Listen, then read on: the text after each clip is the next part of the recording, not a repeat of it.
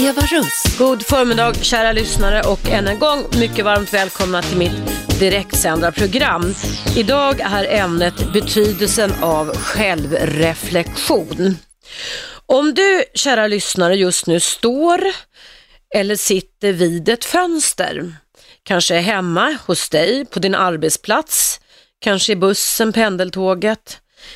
Titta ut genom fönstret och se dig omkring. Du kanske ser en massa människor där ute som hastar, går, cyklar, håller om varandra, förflyttar sig runt omkring. Fundera en liten stund över vad, vad, vart de är på väg. Hur ser deras liv ut?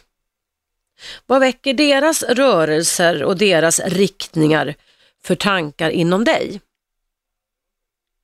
När jag var eh, liten flicka, 10-12 års åldern, så fick jag stå i Stockholms innerstad på kvällarna och titta ut genom fönstret på våran gata. Jag växte upp på Regeringsgatan i Stockholm.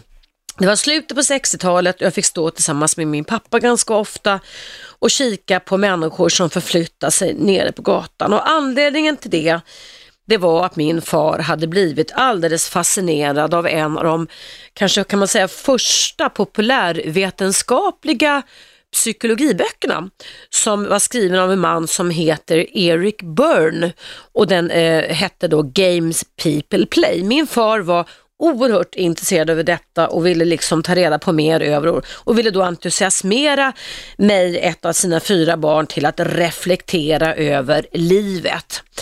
Jag tror att det var vid den tidpunkten som mitt intresse för beteendevetenskap faktiskt väcktes.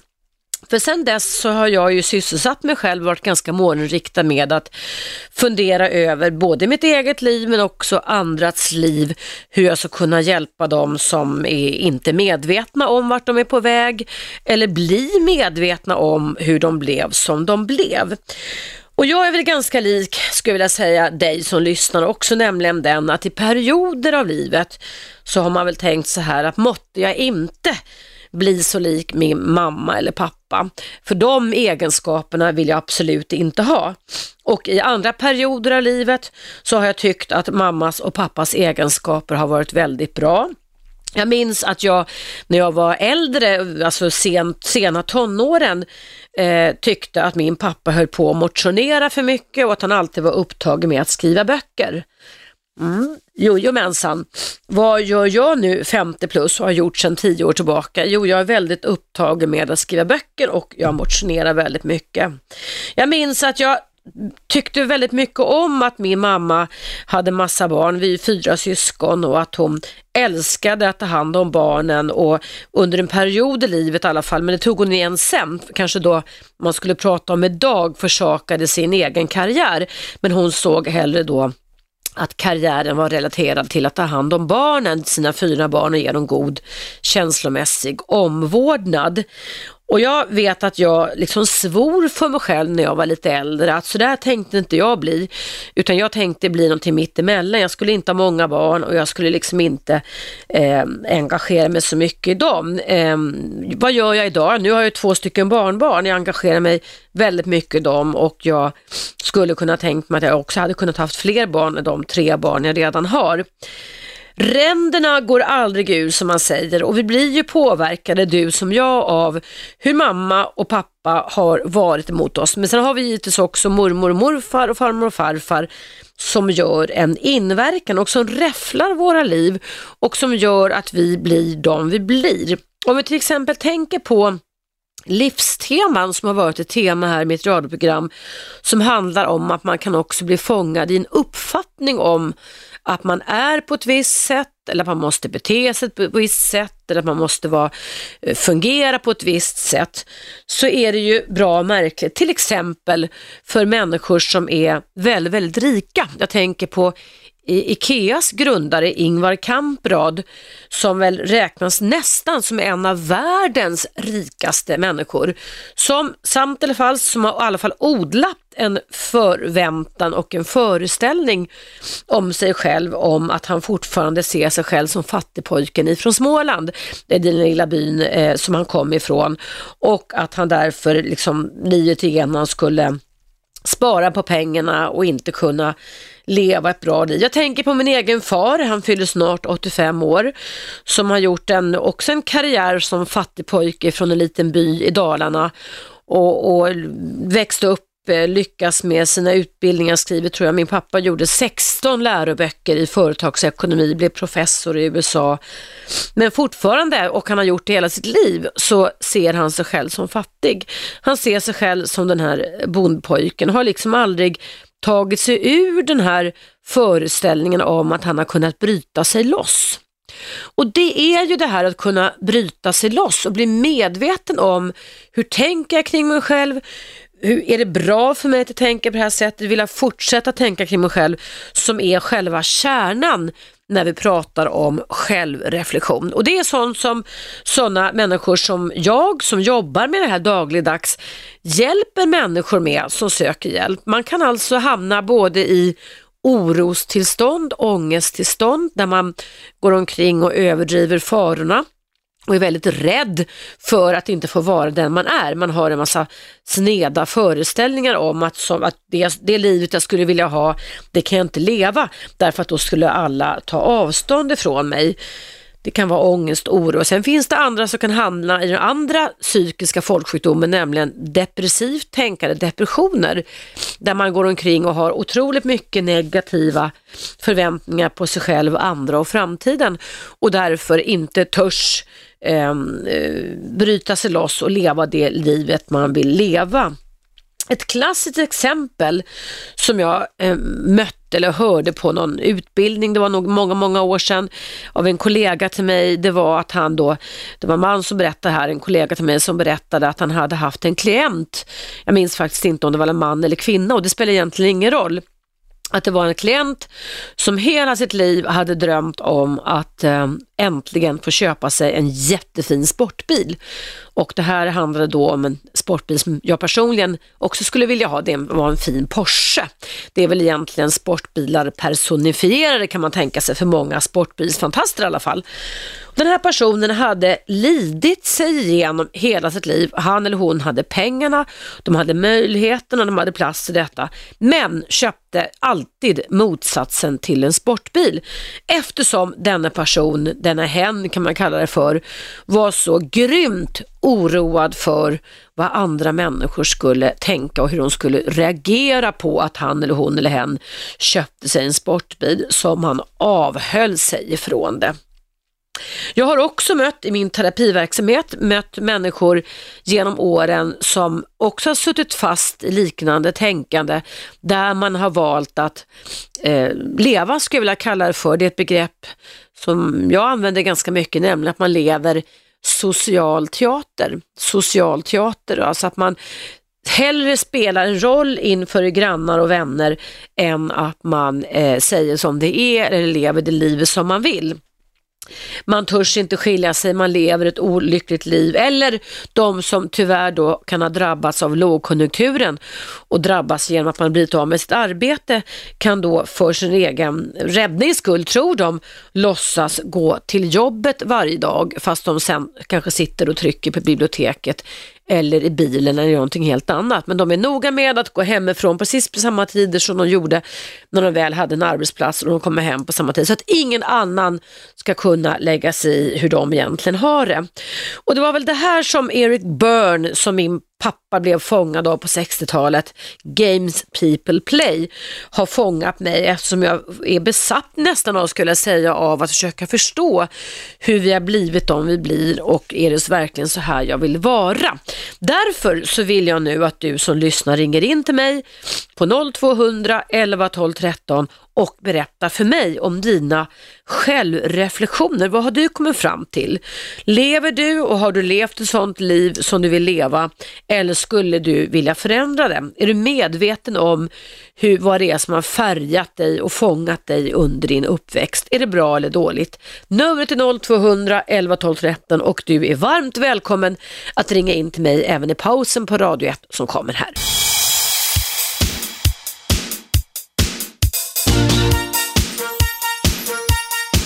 Radio 1. Eva Russ. Välkomna tillbaka. Idag pratar jag om Självreflektion, hur har du blivit den du har blivit och vill du fortsätta vara den? Ring in till mig, numret är 0200 11 12 13. Marie, du har lång, äh, mejlat mig, jag ska alldeles strax läsa upp ditt mejl, men jag ska ta ett samtal först. Hallå, vem finns där på tråden?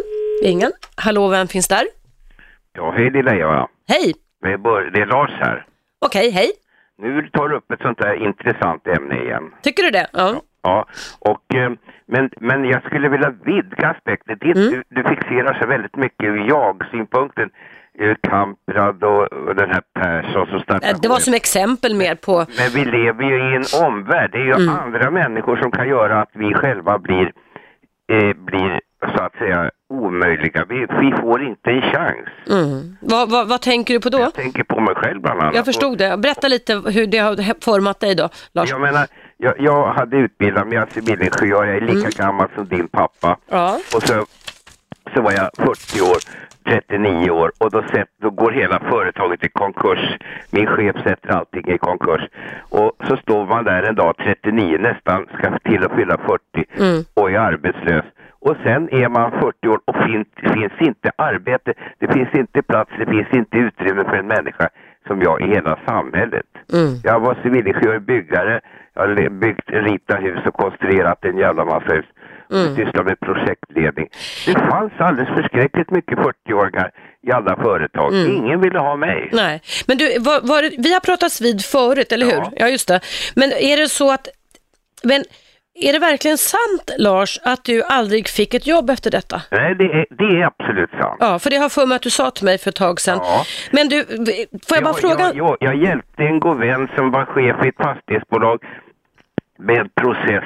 Det tog mig fyra, fem timmar i veckan. Mm. Och, och jag hjälpte honom med, vid, vid sammanträden. Han var häradshövding. Och han var dessutom ordförande i en fa- fastighetsförvaltning. Mm. Då hjälpte jag honom, för han var inte byggare. Då hjälpte jag honom med de här processerna och det, och det här byggföretaget Mm. och så vidare. Och Men- det höll jag på med i några år. Mm. Och sen, när, sen, ja, sen tog det ärendet slut då. Och, och sen så var jag 50 år. Mm. Och då var, det, då var det precis natten alltså. Mm. Då hjälpte jag en kille som hade ett nystartat företag och åkte ut och sålde lite byggmaterial för honom. Jag jobbade som vanlig säljare alltså. Mm. Och det var inte särskilt bra betalt men jag fick lite mat. Jag fick ju mat och plastkort och sådär. Mm. Men jag menar, sen var jag, sen var jag 53 år. Då gav jag upp totalt. Mm. Då sökte jag förtidspension och fick det. Du fick det så pass ung alltså? Ja. Ja, det utredningen tog fem år. Mm. Tycker du att det var en bra lösning eller hade det funnits andra Jag lösningar tycker du? Det, det finns ingenting bra i det här. Nej. Det Eländes elände. Hela mitt liv är ju ur den synpunkten en, en, ett stort jävla misslyckande.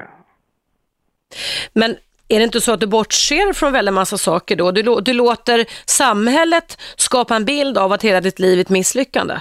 Ja, ja det, det vill jag göra, ja. Mm. Men är det bra eller dåligt för dig? Nej, Du, du vill försöka få det till att det var jag som inte kunde utnyttja situationen. Men man kan hamna i en situation att ingen, man behövs inte. Nej, nej. nej vad jag, nej jag vill inte försöka få det till någonting Lars, utan gjort är ju gjort nu och, och nu Ja. har det blivit så här, men jag bara tänker att hade det funnits nu med backspegel så att säga, hade det funnits, skulle du ha gjort annorlunda Ja, Det är nu? möjligt att jag skulle ha åkt till USA 1969-70. Ja. Eh, för jag hade släktingar där. Mm. Och jag hade, det, det hade inte kunnat blivit sämre.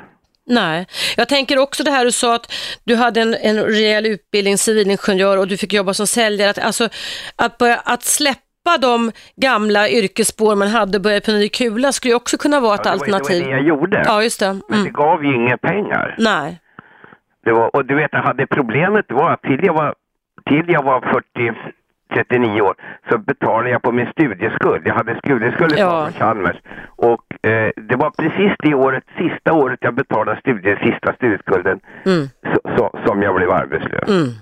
Hur har det påverkat din självkänsla då? Ja, det, det, den, ja, det är två saker. Jag är inte sådär att jag betraktar mig som dum på något sätt. Jag, min självkänsla som människa är, har väl inte påverkats mycket utan sen, sen sålde jag ett hus jag hade då. Mm. Och sen för de pengarna köpte jag en båt och sen har jag hållit på att ägna massor med tid åt segling och skärgården och, och sådär i, i, i små, inte i någon lyxförpackning utan Mm. enkelt, utförande. Du har fått både pengar och tid att gå ihop ändå, att få göra det som du ville Ja, göra. nu- Ja. Sen, sen då för några år sedan eh, så måste jag ju sälja båten för nu är alla pengar slut. Va? Okej, vad gör du nu då idag Lars? Ja, nu är jag fattigpensionär, jag har ingenting, jag bara ligger och tittar i taket. Mm. Men du jag lyssnar 85 på... nu, jag är lika Du- gammal som min pappa. Ja. Har du barn och sånt? Ingenting. Nej men det har varit min räddning. Mm. Inga barn, ingen familj, inget sånt. Det har, det, då hade jag ju bara satt en massa fattiga barn till världen. Det, har ju, det är 300 000 förut i Sverige. Mm, mm. Det- där, där tycker jag kanske, skulle jag säga, från min point of view, att där har du lite svartvitt tänkande. För att jag tror att just, just av den anledningen att man har, jag har själv varit ensamstående mamma till tre barn och varit arbetslös ett, ett antal gånger under 90-talet va? och försökt liksom rätta munnen efter matsäcken om det har Ja. gått. Så det blir ju en extra... Eh, Men du kanske har haft lite stöd från föräldrar jag hade hjälp av mina föräldrar att vara barnvakter, alltså de avlastade mig väldigt mycket. Men både min mamma och pappa då jobbade ju fullt upp också. Ja. Och ekonomiskt stöd har jag aldrig fått. Aldrig. Min, min pappa är ju företagsekonom så han håller hårt i slantarna. Ja, men han hade väl gott om pengar. Ja, men de, de eh, får vi ärva. Ja, så är det. De kommer nu på gamla dagar när man... När man inte kan använda dem så mycket. ja, nej men du, tack för att du lyssnar Lars. Du, det gläder mig att vi har en dialog här i alla fall, du och Mm. Ja, jag. jag tycker det är kul. Mm, tack snälla. Hej, hej. Ja, jag pratar alltså idag om betydelsen av självreflektion. Nu Marie ska jag läsa upp ditt mejl. Det handlar om en kvinna som har fått nog av att vara rädd och som börjar få insikter i vad det är som gör att hon eh, har backat hela sitt liv. Det står så här, jag är en kvinna som ska fylla 50. Jag är inne i en livskris. Eh, jag förstår och inser orsak och verkan varför jag är den jag är idag. Och så skriver Marie så här. Jag växte upp i ett dysfunktionellt hem. Min mamma var allvarligt hjärtsjuk. När jag föddes hade både hon och jag bara 5% chans att överleva. Det var mycket dramatik kring födseln och jag har förstått att jag föddes livrädd. Jag fick ständigt höra av min far att jag tagit 10 år av min mammas liv. Att när hon dog så då skulle det vara mitt fel. Att hon kunde dö när som helst och av vad som helst. Eh, min far var mycket sträng och jag minns min barndom som en enda lång skräck. Att mamma skulle dö och att jag skulle bli ensam med min far. Eh, jag var rädd för honom. Hela mitt liv har präglats av fobier och rädslor av olika slag. Nu när jag ska fylla 50 inser jag att jag inte orkar vara rädd längre. Att om jag inte lyckas bryta alla dessa sjuka beteenden jag har så orkar jag faktiskt inte leva längre. Men det är svårt. Och då vill jag lägga till till dig Marie, det är jättesvårt men det går. Jag är en ganska hoppfull person. Nu ska jag fortsätta läsa klart Maries mejl. Inser, skriver Marie, att jag är fullkomligt livrädd för känslor alla känslor. Under min uppväxt och fram till mammas död 86 styrdes mitt liv av att ta hand om mamma och se till att inte hon blev för glad, för ledsen, för arg, för då kunde hon dö. Jag är idag en mycket rädd människa. Jag inser att jag har massa skumma beteenden för hur jag ska leva. Jag stänger av mig själv så fort jag känner något och det spelar ingen roll om det är positiva känslor eller negativa. Jag gör sånt per automatik. Jag har fått en talkontakt, men när jag var där första gången blev allt fel. Jag var så rädd att inte bli hörd att jag reagerade och agerade inte som jag ville. Jag kände mig totalt tillintetgjord, jag gick därifrån och vågar nu inte gå dit. Finns det en chans för mig?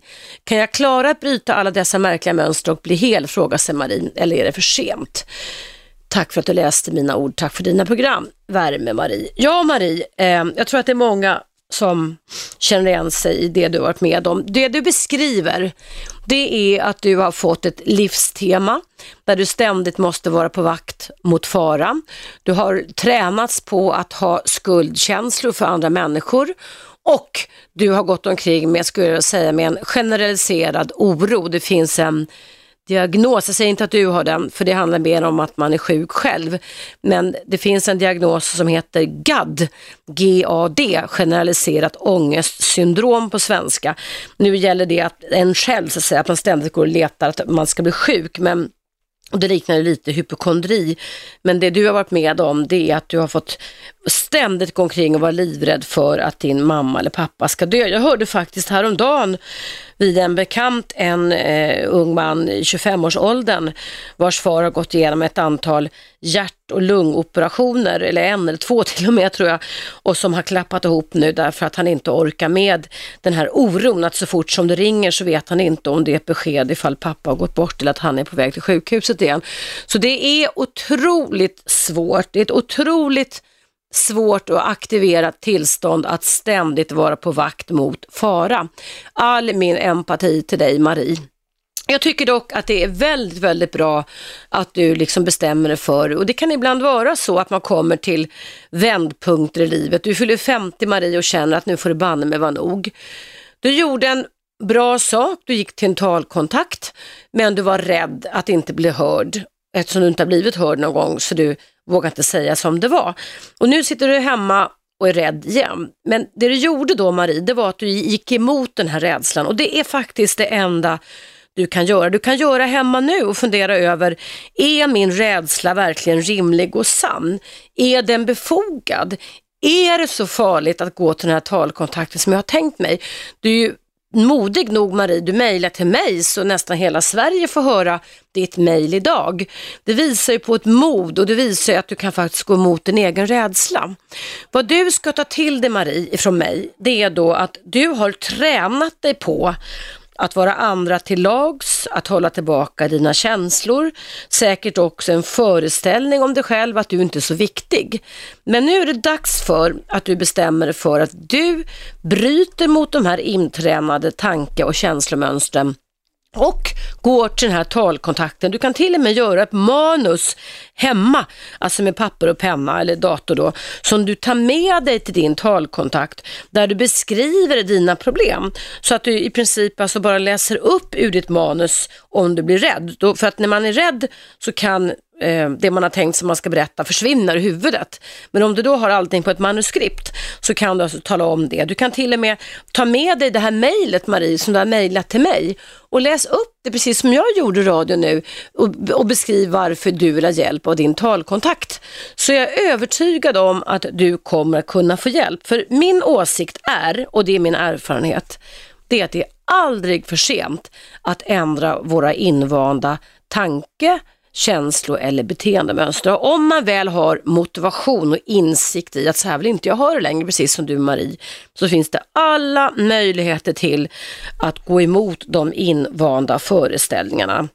Och vi blir väldigt räfflade av våra barndomar och uppväxter och det du beskrev Marie, det är en uppväxt där du har fått lära dig att du inte var så viktig och värdefull och där har fått gå omkring och vara rädd på vakt mot far. Jag förstår att man utvecklar fobier. Fobier är ju skräck, att någonting hemskt ska inträffa. Det har du tränats in i, men nu får du liksom försöka se den andra sidan av det här, nämligen den att den här fobin, den här skräcken för att göra dig själv viktig, den är bara intränad och den är inte rimlig och sann. Du har precis samma värde och mening och meningsfyllt liv att trakta efter som alla andra människor. Så gå iväg till din talkontakt, ta med dig mejlet och hör av dig till mig sen och berätta hur det går. Jag önskar dig all lycka till. Bara det att du hörde av dig till mig idag var jättemodigt Marie. Berätta för mig hur det går sen. Du har börjat din väg till självförverkligande och självreflektion anser jag lycka till. Nu är det så att det är dags för en nyhetsuppdatering. Du lyssnar på mig, Eva Russ, här på Radio 1. Numret rakt in till mig på studion är som vanligt 0200 11 12 13 och idag så pratar jag om betydelsen av självreflektion. Hur har du blivit den du är och vill du fortsätta att vara den du blivit? Det vill jag prata med dig om. 0200 11 12 13. Jag ser att det ringer här. Jag tar era samtal i pausen som kommer här.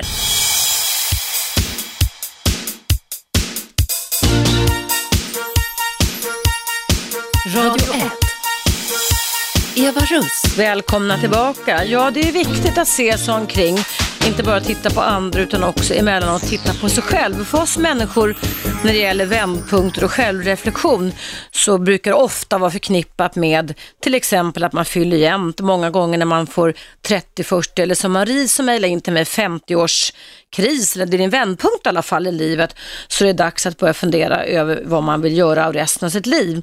Vart är jag på väg och är det dit jag verkligen vill gå? Betydelsen av självreflektion.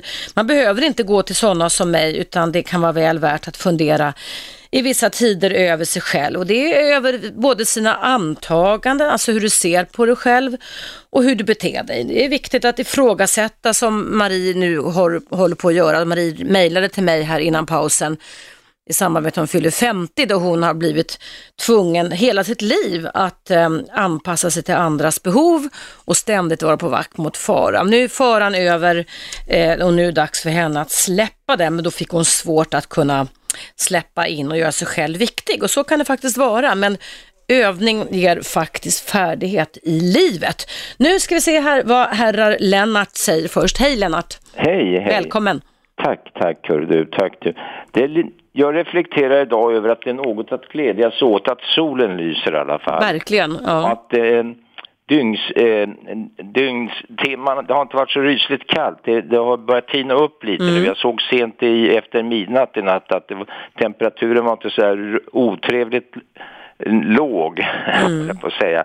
Jo, det där med reflektera, det är ett väldigt intressant ämne du tar upp idag. Mm. Gör du det själv? Har du ja, gjort det själv? Ja, mycket. Jag försöker. Jag tycker man gör det när man blir äldre. Va? Då kommer liksom eftertankens kranka blekhet i en annan dag än när man är ung, då skyndar man på va. Mm. Då är man inte sådär att man stannar upp kanske som man borde göra ibland. Mm. Utan man rusar iväg, det hör ju till ungdomen så att säga. Mm. Men jag vill säga en sak som är intressant, jag hörde på Lars här, att det var väldigt intressant att höra honom. Jag tycker han artikulerar sig väldigt Men du Lennart, jag vill fråga dig, vad har du, du är ju en frekvent inringare här, på vilket sätt har du, din, hur, din självreflektion fört dig framåt? Jo, För det, det tror jag är viktigt för oss att höra. Alltså. Jag läste en bok för några år sedan av Vilhelm Moberg. Mm. Den heter Berättelser ur min levnad. Mm. Och där nämnde han någonting som har betytt oerhört mycket för honom i sitt liv. Alltså det var Arthur Schopenhauer, mm. en filosof. Och eh, han beskrev då, eller han, han nämner då, då i boken att en bok som har så betytt så oerhört mycket för honom det är Liv och sanning. Mm. Det är en bok som han tog väldigt mycket lärdom och, utav och har haft mycket, eh, vad ska jag säga, haft mycket stor betydelse i hans liv. Va? Den handlar nämligen om... Fast jag vill fråga dig, nu vill jag höra mer ja. din, din, din självreflektion. Många lyssnare känner ju igen dig, du ja. ringer ju in till nästan ja, varje program här dagligen Lennart. Vad har du kommit fram till? Det är jag, jag intresserad av. Ja. Till att, du gömmer dig lite bakom litteraturen, fast du kan mycket litteratur, men nu vill jag höra. Man, man lär sig väl mm. lite filosofi, försök. Jag är inte skolad filosof, va? Jag är, jag Nej, men jag frågar dig, vad har du gjort för självreflektioner som har gjort en liten vändpunkt för dig? Jag så här, va? Var man än vänder sig i den här världen va, mm. så finns det egentligen inte så mycket att hämta tycker man va. Den är ju fylld av nöd och lidande och mm. lidandet är oändligt va. Och har man sluppit undan det där, mm. då är det någon som, som heter ledan som kan lura nästan i varje vrå va. Ledan, alltså när man är uppgiven ja, och deppad och allt är trist och tråkigt. Nöden kontra ledan. Mm. Och eh, sen en annan sak också som har tänkt på. När man Men när du har känt leda, vad har du gjort då, då Lennart? Att det är uselheten som regerar idag va? Och mm. dårskapen framförallt. Men Lennart, när du har känt leda, jag vill att du svarar på min fråga, vad har du ja. gjort då? Jo, då har jag mm. försökt mm. intala mig själv att när glädjen, när jag känner en gnutta glädje, mm. då kan man känna att man har någon, någonting i sig själv.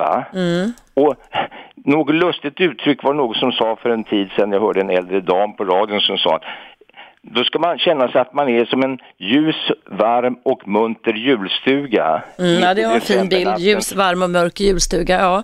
En, en munter och jul, mm. en, en, ljus och varm julstuga. Du menar att när man känner leda, ja. då ska man omfokusera uppmärksamheten Just, och tänka på en ljus, vacker, ja, nu hänger jag med. Det var en bra övning det. Mm. En ljus och vacker, mm. en Toppen. ljus och varm munt, inte vacker, mm. en ljus och varm munter mm. julstuga va. Toppen, tack så jättemycket Lennart, tusen tack för detta.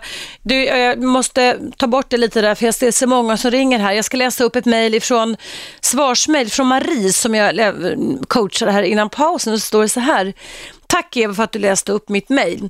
Det var en märklig känsla att höra dig prata till mig och du fick mig att känna mig viktig. Tack. Ville bara berätta att jag har flera diagnoser. GAD, mm, vad var det jag sa? PTSD, det är alltså posttraumatisk stress disorder. Post betyder efteråt, alltså man har varit med om någonting stressfullt bipolär 2, att man alltså kan glappa kan man säga i känslor, mani eller depression. Och så skriver Marie att hon då har flera fobier eh, och det handlar om skräcken att förlora kontrollen. Och nu skriver Marie att hon ska till sin doktor alldeles strax och då ska hon våga be om en ny tid psykologen och göra som jag sa. Bra Marie! Och så skriver Marie så här, tack för att du fick mig att känna mig viktig. Stor kram till dig Marie. Det, du är en viktig person men du har lärt dig att inte eh, känna dig viktig, att se dig som viktig. Du har lärt dig att du bara finns till för andra. Men det är en felinlärning, det blev tokigt från starten på ditt liv. Eh, men nu är det dags att eh, sätta ner näven i bordet, eller sätta ner foten i marken i alla fall och lära dig nya sätt. Det är så livet funkar.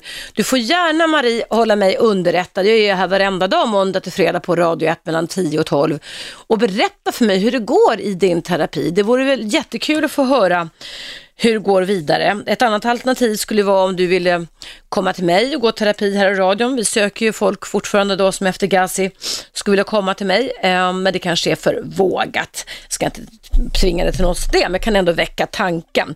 Ja, lycka till Marie. Nu ska jag koppla in Ingvar som också är en frekvent inringare och lyssnare. Hallå Ingvar, välkommen! Hallå ja. Hur står det till? Jo då, hörru du, det, det är riktigt bra med mig mm, här. Härligt, härligt. Mm. Ja, men jag hörde det var dåligt själv, hör jag. Ja, jag har åkt på någon influensa, men jag är lite bättre idag i alla fall. Jaha, du, ja. det här med självreflektion då, hur... Um...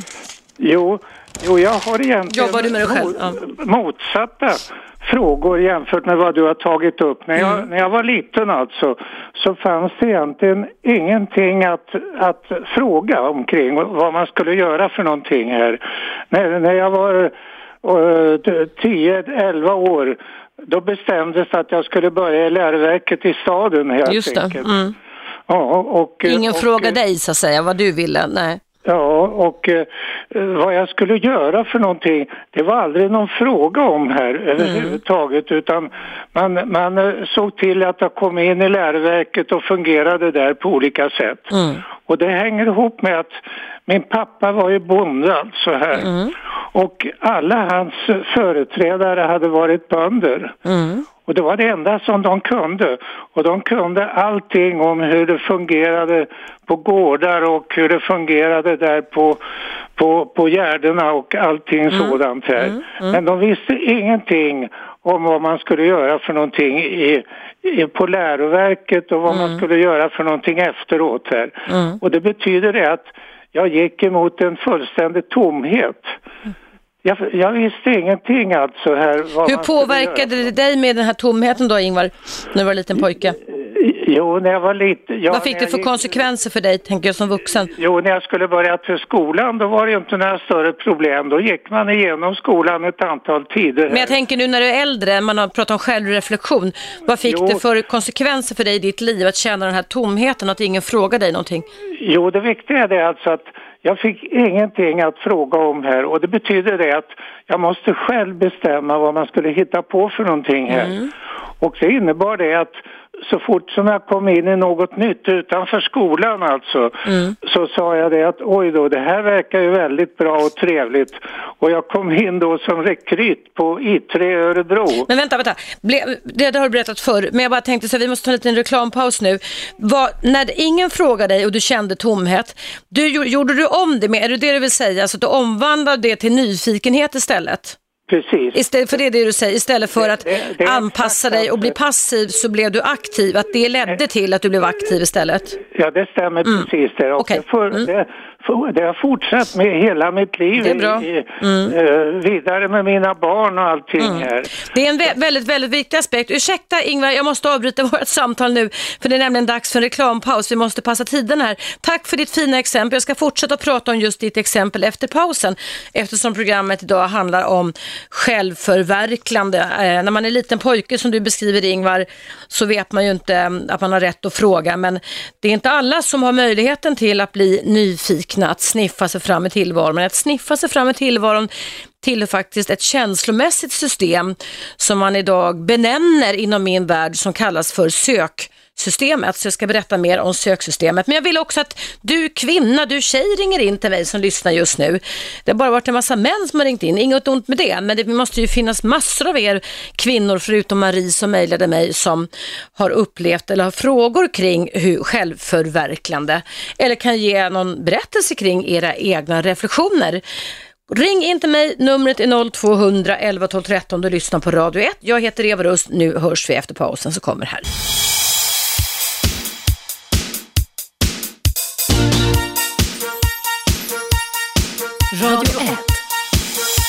Eva Russ. Mm, det är jag det, dock lite förkyld. Men eh, jag blir pigg av alla er som ringer in och lyssnar på mitt program. Och idag pratar jag om vikten av självreflektion.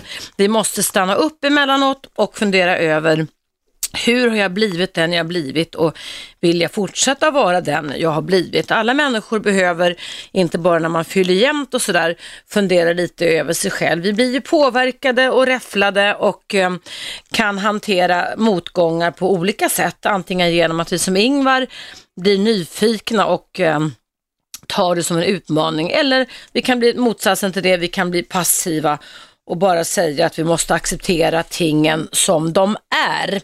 Det är till och med så att många grekiska filosofer, Aristoteles, Sokrates, för flera tusen år sedan sa att det var oerhört viktigt hur vi såg på tillvaron och på oss själva för att eh, annars så skulle vi anpassa oss för mycket. Även om anpassningsförmåga är en viktig aspekt så också ett reflexivt tänkande, ett reflexivt beteende så att vi tränar nya tankar och nya mönster oerhört viktigt för vår vårt välbefinnande. Nu ska jag prata med Mia först, men du som lyssnar på mig just nu och jag har temat är självförverkligande kan alltså ringa in som Mia gjort på 0200 11 12 13. Hallå Mia, välkommen! Hej, hej, tack så mycket. Hur står det till med dig idag? Jo, det är bra. Du är inte lika förkyld som jag, nej. Nej, tack lov. Skönt. Ja. Du, vad väckte det här ämnet för tankar hos dig? Jo, jag känner att man behöver ibland eh, bryta det här med att göra som alla andra. Man behöver gå emot strömmen och känna vad mår jag bra av. Mm. Eh, och eh, som jag då, som har valt och mina föräldrar jobbade mycket och då var det väl kanske naturligt om jag skulle ha gjort det men jag valde att gå en generation tillbaka då och göra som min farmor. Mm. Och vad Och innebär det då? Ja. Det innebär att vara hemma med barnen. Och alltså, eh, nu är jag en hemmamamma med mina barn och min man jobbar. Hur jobbar många, hur varannan- många barn har ni? Vi har fyra. Fyra barn, hur gamla är de? Precis som min uppväxt då. Hur gamla är de?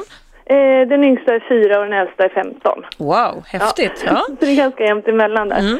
Men, men eh, det är just det här att det, det var ganska svårt att tänka sig att det skulle vara ett alternativ att göra så för att det är det här som hela tiden man ska förväntas göra saker och ting på ett visst sätt. Man förväntas att vi har gått ut gymnasiet bägge två men inte pluggat vidare sen. Eh, man förväntas att plugga vidare. Man förväntas att skapa sig en karriär och allt vad det är. Mm. Men sen kom vi på att det var inte det vi ville. Mm. Och sen Du och din man pratar om nu alltså? Ja. Och hur gamla är du? 30, är ni 36 båda två eller? Nej, han är 40. Han är 40, du är 36. Ja. Ja. Eh, och eh, ja, vi gjorde det valet och, och många som man pratar med ibland, då kan det vara ibland en del säger så här, åh vad skönt att kunna vara hemma och ta ha- hand om hem och Mm. barn. Och, och jag menar, vi får ju mycket mer tid över på våra helger Ja, än vad ja. andra har när de måste städa och tvätta och allt sånt där. Ja. Och sen blir det andra reaktioner och det är det, jaha, ja vadå, får du inte jobba eller Mm. jaha, vad, vad ska du, vad har du för bidrag och vad... Hur, hur, hur gör du då för att inte gå på andra människors reflektioner över era val? Eh, jag känner att gud vad skönt att jag är så stark i mig själv.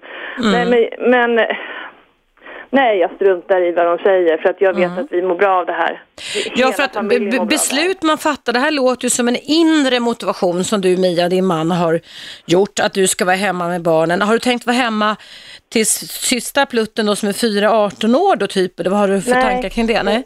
Nej, tanken är att jag ska vara hemma tills hon börjar i skolan. Mm, det var så min mamma gjorde också med min yngsta syster då. Ja. Att hon började jobba igen och tog upp sin, om man nu kallar för karriär eller så, när min syster var sju. Ja. Ja, nej för då känner jag att då, men sen får man ju se, är det så att det blir oroligt Då kanske jag är hemma ytterligare ett år. Men tanken är inte att jag ska vara hemma tills de flyttar hemifrån utan tanken är att när de börjar bli mer och mer självgående, så börjar skolan då, så börjar jag jobba, inte heltid på en gång, men alltså trappar upp. Så att jag hinner, jag hinner jobba ihop min pension som många frågasätter Ja. då, hur jag ska klara mig då. Ja. Jag hinner jobba ihop det. Jag menar, jag är inte liksom, jag är 36 idag och hon är fyra och vi ska inte ha fler barn. Nej, nej. Men du, du, hur gammal var du och din man då när ni kom på den här självreflektionen, att ni var på väg mot fel håll och att ni liksom gjorde ett lappkast och förändrade era liv? Jo, alltså vi gjorde ett ganska eh, försiktigt lappkast om man ska säga. För att eh, jag eh, började först att jobba, när våra tredje barn kom så, så började jag jobba som dagmamma. Så att vi gick liksom så. Sen när det fjärde barnet kom och jag gick tillbaka efter min föräldraledighet så kände jag att det går inte, vi, ja, vi orkar inte psykiskt med, även om jag jobbar som dagmamma så är det, man har mycket planering och sånt här. Eh, nej, så vi orkade inte och då kände vi att vi började titta på, på hur vår ekonomi skulle kunna se ut på bara hans inkomst. Eh, och Och det där är ju en intressant fråga Mia, ursäkta jag avbröt dig, för att det är ju många som hävdar, när jag var och cirkulerade för ett år sedan i ganska mycket media i dagis förskoledebatten och folk sa vi har inte råd att, jag sa man sätter barn för tidigt på dagis, de är inte mogna för det. Och det finns det vetenskapliga belägg för jättemycket. Men då var det folk som kastade på mig och sa att ja men du det, det, går inte med en ekonomi. Berätta lite, ni har lyckats med det med fyra barn alltså. Ja, Vad har ni gjort för att lyckas med det då? först ska man ju ha lite tur och det var den turen att vi köpte hus när husen var hyfsat billiga.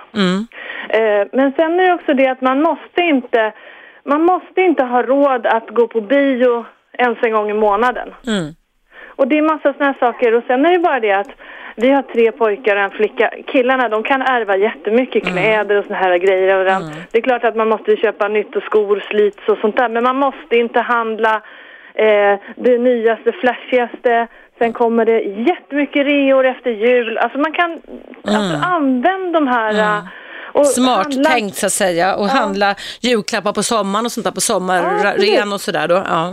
Och sen så att man kanske inte, vad heter det, eh, man behöver inte, man behöver inte springa och småhandla en massa. Utan man kan ta åk till stormarknaden och köp, köp där. Och vi skaffade frysbox.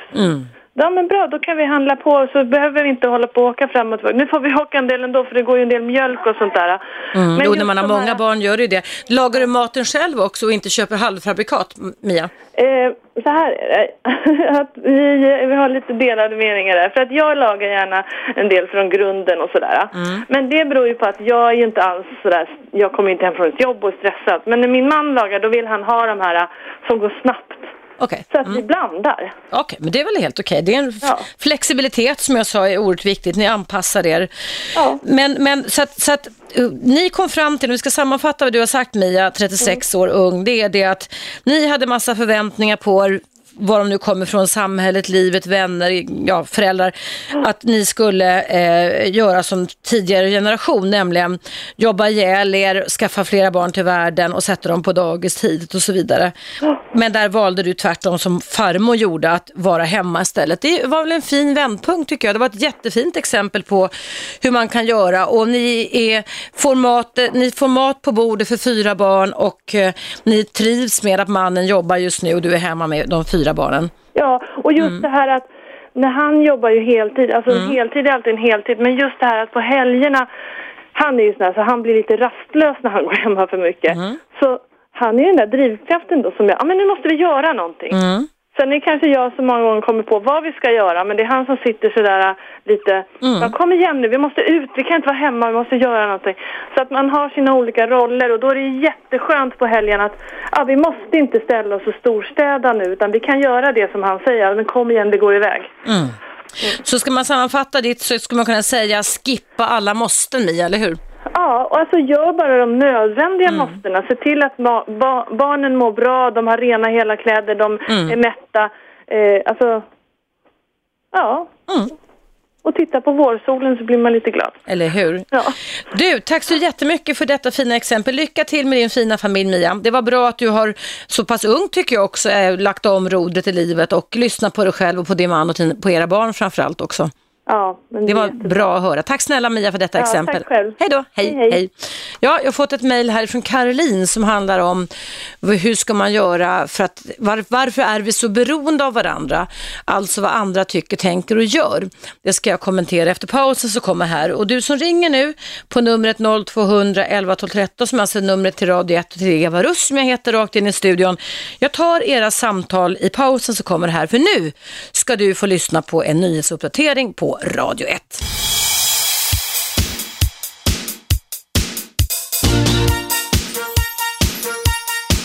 Radio 1. Eva Russ. Välkomna tillbaka. I pausen här så ringde in en kvinna angående Mias inlägg här. Att det kommer att ordna sig med jobb och pension även fast hon har valt att vara hemma. Efter självreflektion tillsammans med sin man och var hemmafru med barn, fyra barn mellan 4 och 15 år, så tyckte en annan kvinna som ringde in här att det var lite flagga för kvinnofällan och sa att du skulle tänka mer Mia på hur löser du din pension och hur löser du det här med att skaffa jobb när du eh, väl ska ut igen när din sista lilla plutt som är fyra nu är sju år, alltså du är hemma tre år till. Det var en kvinna till kvinna som ville ge dig det budskapet, så det var väl schysst. Det är så här på Radio 1 att vi oftast bryr oss om varandra. Nu ska jag äntligen svara Caroline som har mejlat mig och jag läser upp det korta mejlet en gång till.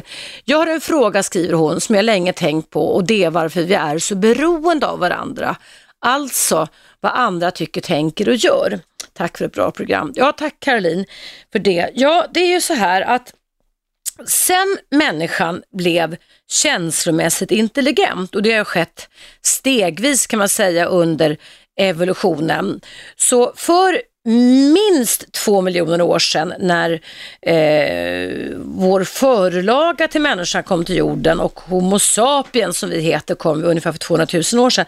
Så blev det här att stå i förbindelse till varandra livsviktigt. Vi fick ju våra känslomässiga system och den nya hjärnan monterade tillsammans på samma ställe, alltså på toppen av hjärnstammen eller ryggraden. Och det ledde då till att vi skulle samverka, att vi kunde förstå att istället för att slå ihjäl varandra och äta upp varandra och skita våra ungar så kunde vi vinna på att vi stod i förbindelse med varandra. Och då blev också känslor viktiga. Alltså känslor blev viktiga för oss människor då, men också att förstå våra känslor. Så på ett sätt så är det ganska mycket nymodigheter som finns i våra kroppar, även fast de installerades sedan länge sedan. Ehm, och när vi sen eh, övergav det här att vara samlare och jägare till att bli bofasta, det är också ungefär 200 000 år sedan, så blev det viktigt både med social status, kanske som jag sa tidigare då, social teater, men också att få tillhöra gruppen. Det blev liksom en överlevnadsaspekt. Det är inte bara Charles Darwin som pratar om att tillsammans blir vi starkare, utan att varje enhet vi ingår ska göra att vi överlever bättre. Och det, därför så blev det viktigt då av vad andra tycker och tänker eftersom vi inte vill bli uteslutna flocken. Och det är därför många människor går genom livet eftersom ämnet är självförverkligande idag och bara gör det som de tror förväntas av dem hela tiden därför att de är så rädda för vad som ska hända om de utesluts ur flocken. Och många gånger så skulle jag vilja säga, eller de flesta fall, så är detta väldigt, väldigt överdrivna, obefogade rädslor. Och i takt med att vår utveckling har gått framåt så är ju det här med självförverkligande en viktig aspekt. Dock tycker jag, det har jag sagt tidigare och det pratade jag med Mia om här innan pausen, att självförverkligandet får inte gå ut över vården av barnen. Det är en nöt att knäcka, det, det är vad jag tycker i alla fall. Eh, men det här att reflektera över sitt liv och att fundera över vart man är på väg och om det verkligen är dit jag vill. Det är viktiga aspekter i livet. Eh, många människor som jag har mött som kommer så småningom till terapisoffan har eh, tyckt kanske att livet gick för fort. Att liksom det känns som att livet är för sent att ändra sig. Men det är aldrig för sent att ändra sig. Man kan göra förändringar när man är 50, 60, 70, 80, till och med 90 år gamla. Jag minns en gammal dam som jag hade förmånen att vara god vän med. Hon hette Alice Timander.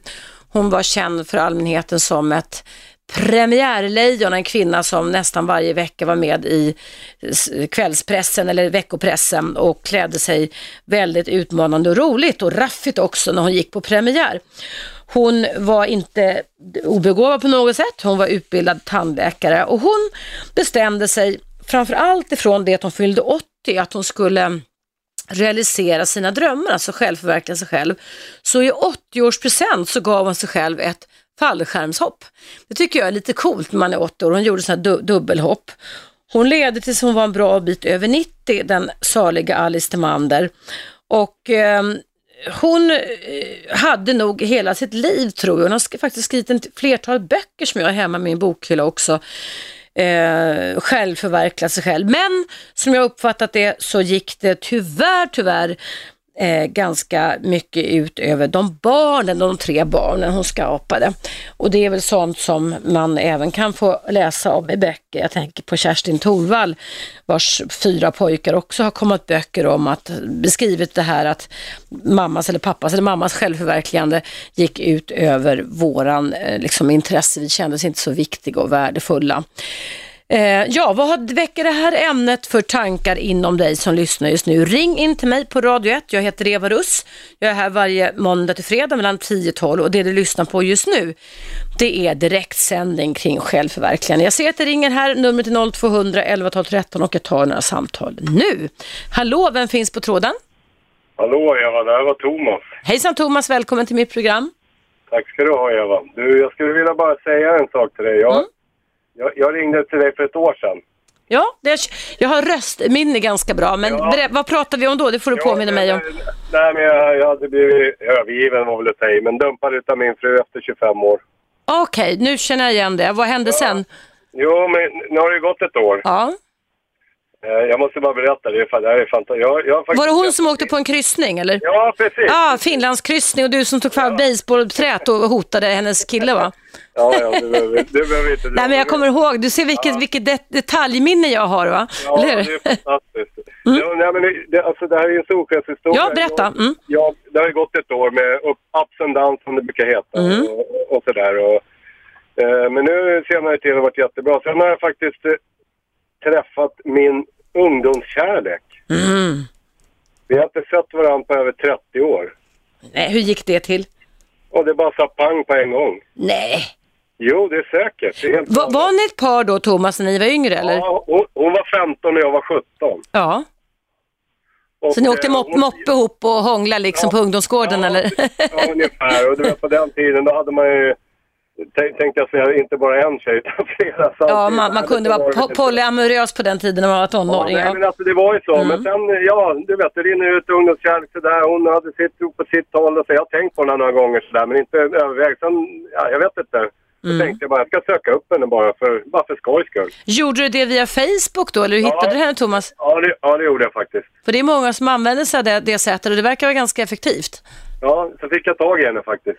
För det är, flickor byter ju ofta efternamn oftare ja, än vad männen gör. Där, ja, det var därför jag inte fick tag i henne först. Mm. Så att eh, för, vad blir det nu, en och en halv månad sedan. Mm. Då, då jag pratade jag med henne på datan första gången. Sen, sen pratade vi i telefon, jag tror det var någon vecka senare. Mm. Eh, och då var det precis som att det var igår. Nej, så ni är ett par nu då, eller tillsammans eller? Eh, det är lite komplicerat det där. Mm -hmm. eh, hon, hon, hon, hon håller på att avsluta ett förhållande. Okej, okay, okej, okay, jag förstår. Då... Fast inte, inte tack vare mig utan... Eh, mm. Eh, och det är, fast hon bor ju, hon bor ju 40 mil härifrån tyvärr. Ja, ja. Men man kan ha distansförhållanden och när man inte har småbarn längre så kan det vara lätt, lite mysigt att ja, förflytta sig över Sverige, eller hur? Jag, jag, trodde, jag trodde inte någonstans att, att man kunde bli så här lycklig. Nej. Men det är, alltså, Va, vad roligt. ja, det är, men, men du Thomas, berätta, det var ju din fru som lämnade dig, hon mm. åkte på en Finlandskryssning och blev kär va? och lämnade hals över huvud dig, dina tre barn och ditt hus. Mm. Bor du kvar i huset eller vad har hänt sedan nej, dess? Jag så, nej, jag sålde huset och köpte Mm. en lägenhet istället och det, Okej. det är ganska skönt. Mm. Det, är lätt, det är lättstädat. Ja, och du, när du tänker tillbaka då på, det var ju din hustrus val, inte ditt val, att ni skulle Mm. gå skilda vägar. Finns det någon mening med det idag, tänker jag? Nu har du fått kontakt via Facebook med en gammal ungdomskärlek, men har det här året gett dig nya Ja, budskap, jo, om man säger så? Ja, men det, jo, men det kan jag tro. Alltså, det, är absolut. Och jag, menar, jag, jag har rannsakat mig själv jätte, jättemycket och, eh, och sådär. Och, jag menar, även om jag har skyllt ganska mycket på henne så är det ju inte bara hennes fel. Utan det är, jag, menar, jag är ju delaktig i det här också. Mm. Det, är ju, det, har, det har jag ju kommit underfund med. Och, Vad, vad, kan du ge något exempel så andra lyssnare får höra, vad, vad, utan att du behöver blotta det för mycket, för det begär jag inte av dig på något sätt. Va? nej, Men, men alltså, nej men det här, jag, som jag sa någon gång förut, det här med tunnelseende. Alltså, Jag Mm. hade ju mitt då, då. Jag var ju ute på mitt hela tiden, eh, fyra, fem dagar i veckan. Och jag var aldrig hemma på post till exempel. Då var man alltid på träningsläger. Mm. Eftersom jag hållit på med fotboll då, som fotbollstränare, mm. Ledare. Och jag menar, någonstans i det, så jag tyckte att allting var jättebra, frid och fröjd. Men jag menar, det var ju inte det egentligen. Mm. Och jag menar... Du, du, du, och din fru försökte få dig att förstå det och du var inte Ja. mottaglig, är det det du säger? Nej, Eller? nej men jag, jag Mm. tror att det var så lite grann. Jag vet att vi har, vi har nämnt någon gång, kanske för sex sju år sedan, jag sa det till dig förut också, just att vi kanske skulle skiljas. Men jag, jag tror hon höll ihop det för barnens skull, Mm. förstår du? Och jag, och jag var kvar för att det var trygghet för mig Mm. och, och, och, och så. Och sen tror inte jag någonstans, det har jag också tänkt på det här, jag menar, jag, det är klart att jag älskar henne, alltså, men jag älskade ju nog inte henne lika mycket som jag trodde. Förstår du vad jag menar? Mm. Har ni någon kontakt idag, du din fru Thomas, eller exfru? Ja, ja, det har blivit bättre faktiskt. Kan ni gått- prata med varandra och reflektera över Ja, de ja, 25 jo, åren ni hade vi- tillsammans? Jo, men vi har ju vår yngsta dotter som är 15 år som Mm. har haft lite halvjobbigt då. Ja. Vi har, vi har, jag har ju gått på SOS och hon har ju också gått på SOS. Mm. Men alltså, vi har ju pratat och fått en bra kontaktperson. Är det medlingssamtal du nämner eller? Ja, ja, vi ska faktiskt ha vårt första, eh, första i öppenvården idag kan jag säga. Ja. Eh, Men, men det, går, det går framåt. Vad roligt att höra. Ja. Eh, det- Det går framåt och jag pratar med henne ja, hyfsat i alla fall sådär. Och, men jag tycker fortfarande att hon inte tar riktigt ansvar för... Mm. Har, du håll, du, har du hållit med den mannen hon träffade på Finlandsbåten då? Eh, ja, fast han är aldrig hemma. Han jobbar ju mest. Jaha, så hon upprepar samma sak igen. Men då, om vi ska avsluta detta, för vi måste ta en Ja, liten reklampaus. absolut. Ett slut kan bli en början igen, det är det du säger. Och det kan leda till självreflektioner. Men att det, i det här fallet så var det din fru som höll rodret åt dig. Men nu ett år senare så tycker jag att det var bra att det blev så. Kan, man- kan man säga så Thomas? Och nu är du på väg att bli kär igen. Ja, ja, absolut. Ja, ja, hörru, jag är inte bara på väg att bli. Du är jättekär. Jag är kär. Jag är 15 år, Eva. Det. Åh, vad härligt. Du Thomas, du, berätta längre fram, jag är här ända fram till långt efter midsommar. Berätta hur det går, det skulle vara så kul att Det höra. ska, jag- det ska jag absolut göra. Eva. Tack så jättemycket för denna återblick. Lycka till. Thomas. Ha jättebra. Tack. Hej, hej, hej. Ja, vad härligt. Det är ju också vår i luften även om det är svinkallt ute nu för tiden. Hörrni, ni, det är dags för en liten reklampaus här på Radio 1. Jag ser att det ringer. Numret är 0200 11 12 13 och ämnet handlar om självförverkligande.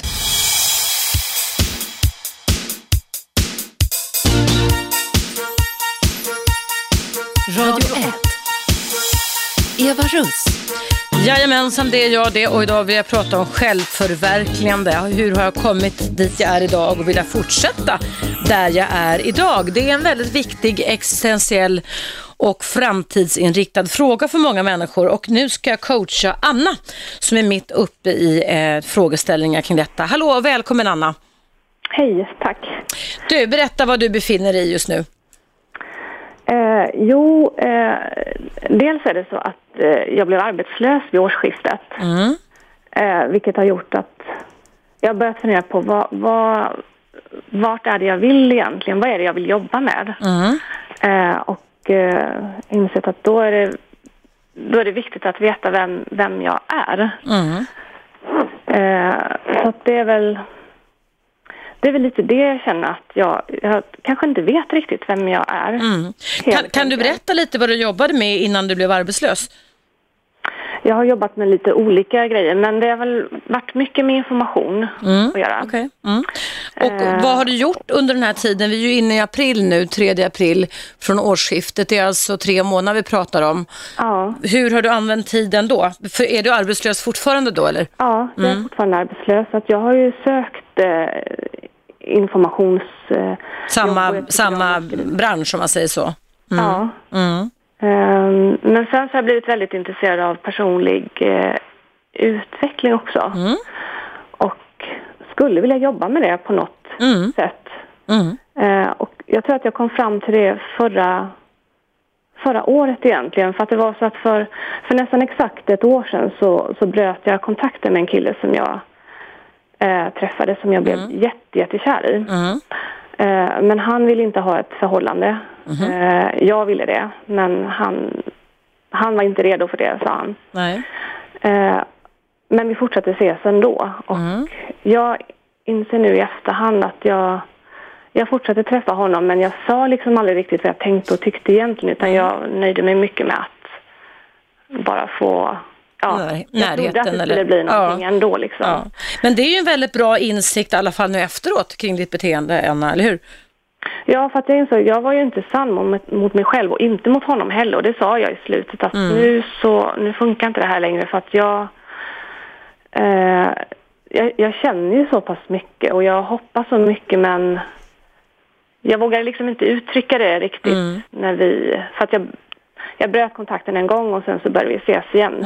För att jag sa första gången att nej men det här funkar inte, jag, jag orkar inte mer. Eftersom, Anna, tycker du att det, det här som du berättar om exakt just nu, tycker du att det är ett typiskt mönster hos dig och vart det tidigare också innan den här relationen? Jag vet inte, jag kan, Att inte vara sann mot dig själv och vara ja. lite mer till lags, alltså.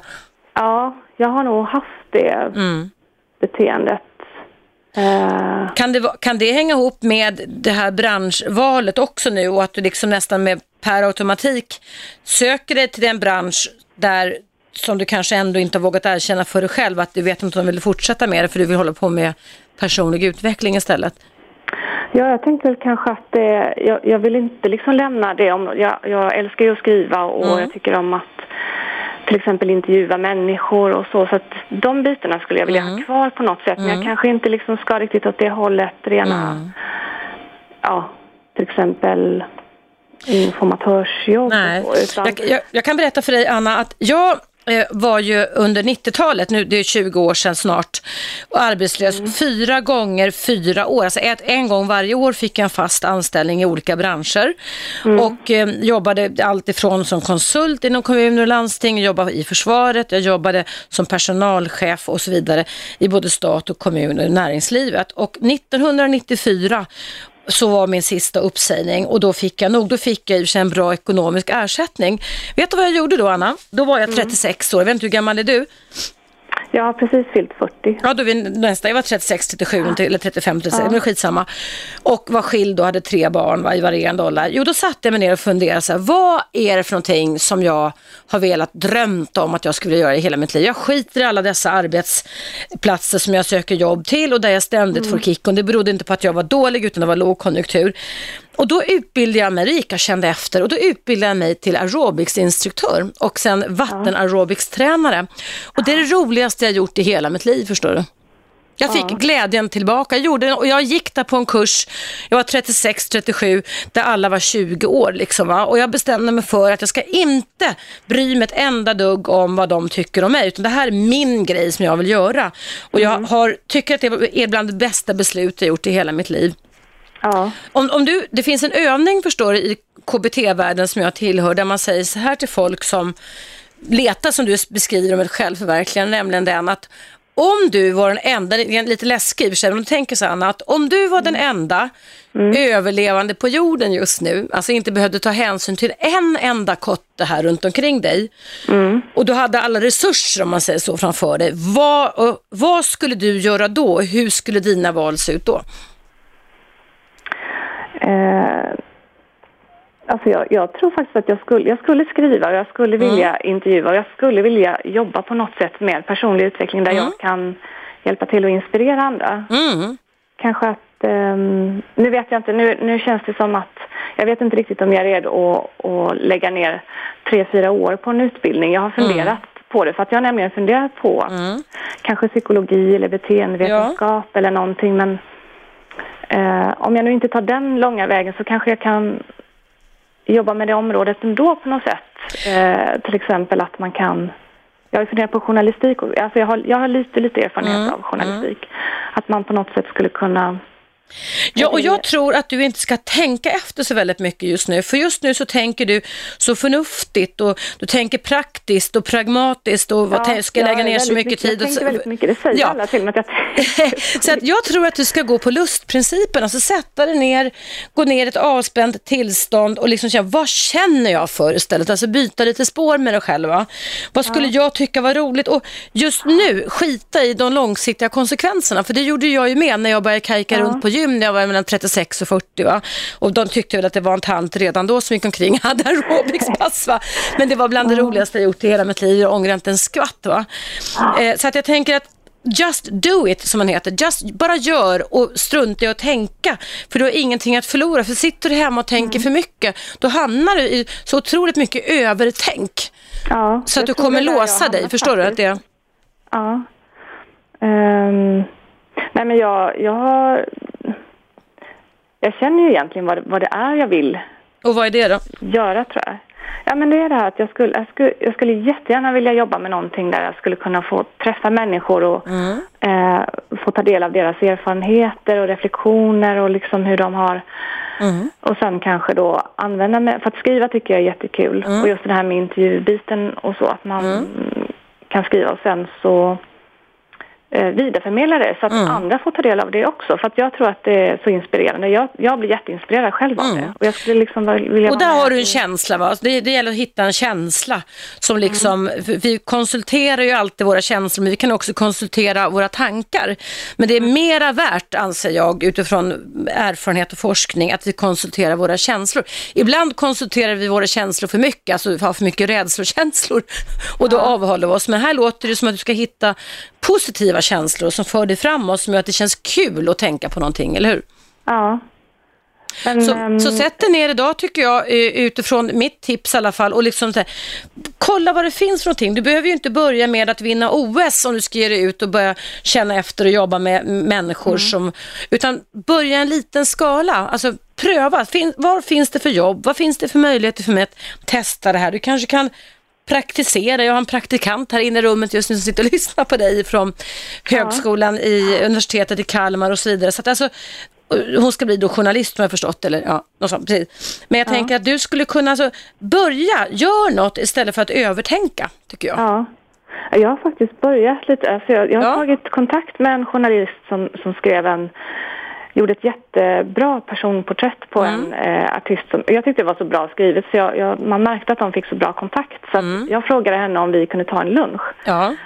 Bara för att höra lite hur Jättebra. hon har lagt upp och sådär. För att jag sa att jag är själv väldigt intresserad av att skriva exakt den typen av ehm, artiklar. Mm. Eh, och sen så... Ja, jag, Vet, vet, du vad, vet du vad Mia, vi ska, eller Anna, förlåt, vi ska vad, vad heter du som var praktikant? Du heter Lisa Wahlström. Lisa heter du. Ge Anna några tips här, för du är ju på väg att bli klar med din utbildning, eller hur? Det passar ju väldigt bra. Ja. Nej, men jag tycker verkligen att du ska satsa på, på det som du vill göra. Och Ja. just det här med hur man lägger upp ett reportage och ett personporträtt, det är ju inte svårt så sig- sett, utan så länge du har det i händerna så kan du ju utveckla det. ja, ja, Sen har man bara några steg på vägen. Ja. Och det är jättebra att du tar kontakt med den här personen så sätt. Jag har ju gått på eh, Poppius, deras eh, Mm. kurser. Och det tyckte jag var jättekul. Så att jag kände ju där att där, där hittade Mm. jag verkligen någonting som jag Bra. brann för. Men då ska du fortsätta att följa känslan som Lisa sa också här. Och följ känslan nu och övertänk inte utan bara gör saker och ting nu, okej? Jag menar att jag skulle kunna söka till exempel Absolut. utbildning. Jajamensan, Så absolut. Ja, absolut. Det, det, det, alltså vi måste våga kasta oss ut i det okända emellanåt, men du har ju en känsla kring det här. Men du får inte låta dina tankar hindra dig från att göra. Liksom, du tänker så mycket konsekvenstänkande. Ja, men tänk om jag lägger ner som massor och bli psykolog och så blir det inget i alla fall. Det gjorde aldrig jag. När jag blev färdig då, när jag var, ehm, då var jag färdig psykolog när jag blev aerobicsinstruktör. Då anordnade jag sen kropp och själresor utomlands. Där lärde folk att få ihop både kropp och själ. Det visade sig sen, det var ju jätteroligt. Det, det var ju det är inte så inne då, men idag är det jätteinne. Nu jag, orkar jag inte att dra igång det en gång till. Men att, att, så att det, var, det blev jättekul. Jag hade ingen aning om var det skulle sluta och inte trodde jag, Anna, att jag skulle sitta då och ha ett eget radioprogram på Radio Nej. 1. Nej, alltså, Förstår du det, hur det kan bli? Va? Ja. Nej men jag, jag har faktiskt funderat att jag lyssnar väldigt ofta på dina program, så jag tycker de är jättebra. Mm, vad kul. Eh, och eh, jag har tänkt höra om, ja kanske inte bli praktikant eller någonting, men bara höra om på något sätt om det fanns möjlighet att, eh, ja jag vet inte hur många ni jobbar. Mm. Du kan, väl, du kan väl mejla in till oss? Du har ju min mejladress kanske evaradio1 snabel gmail.com Anna, så kan vi ta ställning till det i sådana fall sen. Men du, lycka till nu. Vi måste ta en liten upp, nyhetsuppdatering här. Men tycker du att du har fått någon liten vägledning av att du ringde in till just mig här idag? Ja, jag tycker fått en, ehm, jag, jag, jag, fick nog kanske bekräftat att jag tänker åt rätt håll. Att jag liksom, Och följ känslorna med bara. ja, Och tänk inte för långt framåt, det är konsekvenstänk, okej?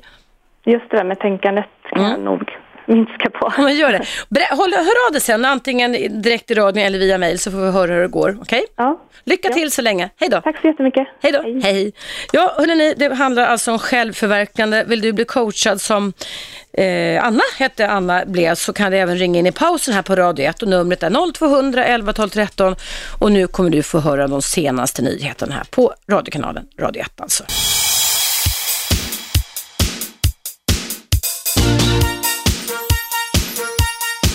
Radio 1. Eva Russ. Välkomna tillbaka. Jag pratar om självförverkligande idag, om vikten av att bli medveten om vem man är, hur man har blivit där man är och vad man ska göra för att kanske gå och påverka sig själv åt något annat håll. Men ibland så kan man ju försöka förändra sig själv om och om igen och ändå uppleva att man sitter fast i någonting. Därför ska jag prata med Marita nu som jag tror känner igen sig det. Hallå Marita, Hallå, hallå. välkommen. Tack. Berätta vad du tycker, upplever att du har fastnat i. Ja, alltså jag känner att man, man, vill, man vill komma loss och man vill mycket och man går på kanske såna här personliga utvecklingskurser och man läser såna här böcker i ämnet och man pratar med väninnor och vänner och då är man så ja, klar och redo vad man ska göra. Mm. Men sen så fort man liksom är själv Mm. och man eh, känner att man, ja men då, då är inte liksom tågan kvar. Mm. Det, det känns som att då, då, då sviker man sig själv. Du menar att när du är ensam så ägnar du åt väldigt mycket refusering av dig själv och negativa tankar som ifrågasätter de här goda känslorna du hade med dina vänner? Ja, eller liksom mina egna tankar också. Utan då faller jag liksom tillbaka och blir den här duktiga flickan Mm. och fogar mig in i ledet. Och Mm. liksom, jag har svårt att liksom spränga barriären. Du Va, menar, har, liksom. har du någon gång funderat över Marita, den här frågan är en sån här klassisk KBT-fråga. Lyssna nu. Mm. Vad är det värsta som skulle hända om du lyssnade på dig själv? Och gjorde det som du får coaching av dina vänner med att göra. Vad är det värsta som skulle kunna hända om du gjorde så? Mm. Eh, värsta? Jag vet faktiskt inte. Jag kan inte svara på det faktiskt. Jag, jag, känner, inte, jag känner inte någon sån här skräck. Det, det kan jag inte säga. Mm, det är bra. Det, det gör jag inte. Utan det är väl mer det där att eh, det är mitt mod. Alltså modet sviker mig. Mm. Mm. Och- Men när, när du tycker att modet sviker dig, då relaterar ju du till dig själv. Du refuserar ju dig själv på något sätt, eller hur? Ja. Och då är ju min fråga till dig, vad är det som gör att du inte skulle kunna ge dig själv den innersta rättvisan att få göra det som du vill göra och skita i vad andra tycker att du inte ska göra? Mm. Jag tror det handlar om självkänsla. Mm. Men självkänsla är ju på ett sätt inlärd va? Det är lite jantelags, Ja. eh, mm. liksom på axeln va, på kroppen, så att det här får du inte, du får inte. Nej. Hur gammal är du Marita? Jag blir 50 i Du är år. 50, ja. Och det är ju oftast vid de tillfällen som jag sa, det behöver inte vara det, men många gånger när Nej. man känner att nu vill jag göra någonting i mitt liv. Vilka skulle drabbas då av dig och varför skulle de drabbas negativt om du skulle själv förverkliga dig själv då? Eh, ja, det är ju de som är närmast. Det är ju familjen då, Mm. tänker jag ju på. För de är ju vana att ha en på ett, Mm. ett visst sätt. Och, Mm. och det, är väl, det är väl det, kanske att min... Alltså om jag när jag förändrar mig och gör andra saker, Mm. då blir ju omgivningen bara hoppsan, vad gör hon då? Mm. Och då kan man ju känna sig att då går det åt lite kraft att jag måste stå kvar och vara den personen jag vill. Absolut. Och då, och då, då är ju det en kraft som man kanske inte alltid orkar Mm. stå emot. Och, och det, det, det känns som man, liksom, man åker på en rulltrappa ungefär. Att Mm, Och då, och då har du blivit alldeles för mottaglig för andra människors negativa inflytande. Ja. Och det ska du skriva på en lapp och ha framför näsan morgon, middag, kväll Marita. Från och med nu tänker jag inte vara mottaglig för andra människors eh, negativa inflytande eller ta bort ordet inte och skriva från och med nu struntar jag i vad andra människor har för inverkan. Jag lyssnar på mig själv och följer mina egna känslor till vad jag vill göra. Mm. Därför att det handlar bara om övning Marita, att hålla dig fast vid någonting, du har hittat någonting värdefullt i dig själv och du vill hålla fast vid det. Och då är det så att folk runt omkring det kommer alltid att reagera, speciellt om man bryter normen eller gör någonting annat. Du kan ju tänka dig när jag blev aerobicsinstruktör för 20 år sedan, när jag var 36, hur folk eh, liksom skrattade åt mig och sa, du som är så välutbildad, ska du springa omkring på gym med en väska liksom och köra fe- fem aerobicspacks, high, low impact, all step up, allt vad det hette. Ja, så jag tänker jag göra för det är roligt. Och det är det roligaste jag har gjort i mitt liv, mitt liv kan jag ju säga. Ja, ja. Och, och, så att jag, jag har liksom lärt mig att strunta lite i vad andra tycker och tänker, för det är viktigt att man realiserar sig själv och är ärlig mot sig själv. Men jag, tror, att som, som jag, jag är en otrolig känslomänniska. Mm. Jag, jag, liksom, jag suger åt mig som en svamp om, om allting. Och jag jobb, har jobbat med det där i många, jag har jobbat på 20 år nu liksom, så jag tycker ändå att jag har kommit en bit på väg. Det är bra. Mm. Men, men sen känner man ändå det där att, men vad fanken. Men du, vänta, då är det precis emot eh, Anna som jag coachade här innan. Om du är känslomänniska så reagerar du på din kanal. Jag hörde dig säga nu att du känner en massa saker. Va? Och det är där du behöver byta spår Marita. Alltså, Att gå ifrån att låta känslorna bli så rimliga och sanna till att tänka förnuftigt logiskt. Och det är därför jag ställde frågan till dig. Vad är det värsta som ska hända om du gjorde detta? Va? Jo, att folk blir lite upprörda och familjen förändrar positioner. Okej, vad finns det mer? Finns det någonting bra som du utesluter när du hindrar dig själv och du bara tänker känslomässigt? Nej, men jag utesluter mig själv hela tiden. Bra, bra Marita, det är precis vad du gör. Ja, ja. Och vill du fortsätta att leva ett liv där du utesluter dig själv hela tiden? Nej, det vill jag inte. Okej, så vad skulle du kunna göra åt det i sådana fall idag, redan idag, för att sluta med att utesluta dig själv och ta hänsyn till alla andra?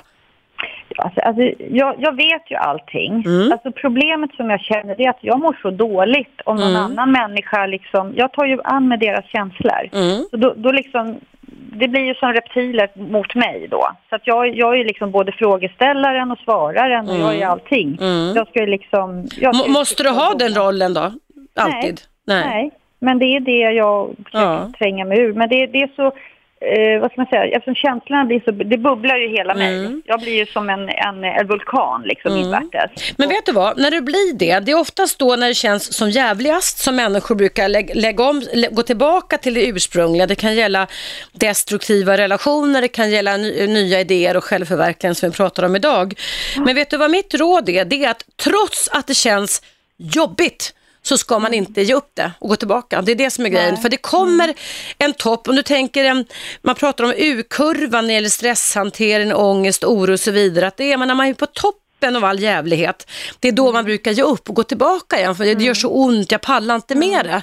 Men kroppen är fixad så förstår Marita, så att den kan inte alltid känna det här motståndet utan den måste gå ner och hämta upp sig igen också. Och då kan du handla på andra sidan, nämligen där du upptäcker nya saker och håller fast i dina mål. Har du tänkt det någon gång? Har du upplevt det någon gång?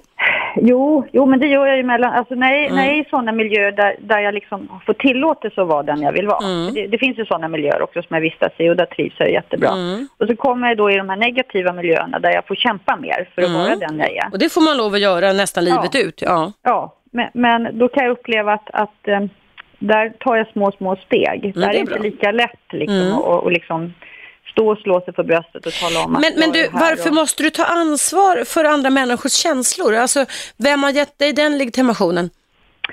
Ja du, det är, jag är uppväxt i, jag är ett så kallat maskrosbarn har jag Ja, blivit. det var det jag tänkte, att det finns ju alltid inristade mönster sen förr. Lite, du, läste, ju- du kanske hörde Maries brev här som har fått ta hänsyn till alla hela tiden. Men också som nu när hon var 50 sa, nej nu får det banne med vara nog va? Ja, Och, och, ehm, men det, kan, det är också en inträning, så jag tycker att du är på rätt spår Marita, det tycker jag verkligen. Men jag tycker att du borde ta en funderare över det här att måste du ta ansvar för andra människors känslomässiga reaktioner? Är det möjligt att göra det egentligen? Nej, nej, det är det ju inte. Eller det, det... När du var barn kanske det var det, för du växte upp i en miljö Mm, där det tog hus i helsike och det kunde bli svåra konsekvenser för dig Mm. om du gick emot det som var, eller hur? Men nu som vuxen tänker jag, när du skaffar ett eget familjeliv, är Mm. det verkligen så att din familj skulle bli svårt drabbad om du lyssnar mer på dig själv? Svårt drabbade naturligtvis inte. Nej. Så är det ju inte. Utan det, det handlar ju om att de får lära känna en ny mamma eller en Ja. ny fru. Och Vad spännande! Tänk vad spännande! Ja, ja. Och tänk vilken ut, vad roligt det skulle bli för dem att få se andra sidor än dina sidor om att du har visat hela tiden för du ska vara andra till lags, eller hur? Ja, jo, visst, visst. Så att jag känner nu, nu är man liksom 50 och nu får det vara nog. Och sen, min mamma dog nog nyligen och nu Mm. Kände jag liksom Mm. att nu har jag ingen, Nej. nu är det slut liksom, nu står jag först. Ja. Och jag känner att nu måste det hända något. Ja, Nu får jag sluta liksom. Mm. Och det är därför på. det är viktigt Marita att du inte du konsulterar dina känslor för mycket eftersom du har blivit en känslomässigt resonerad. Ja, det är svårt.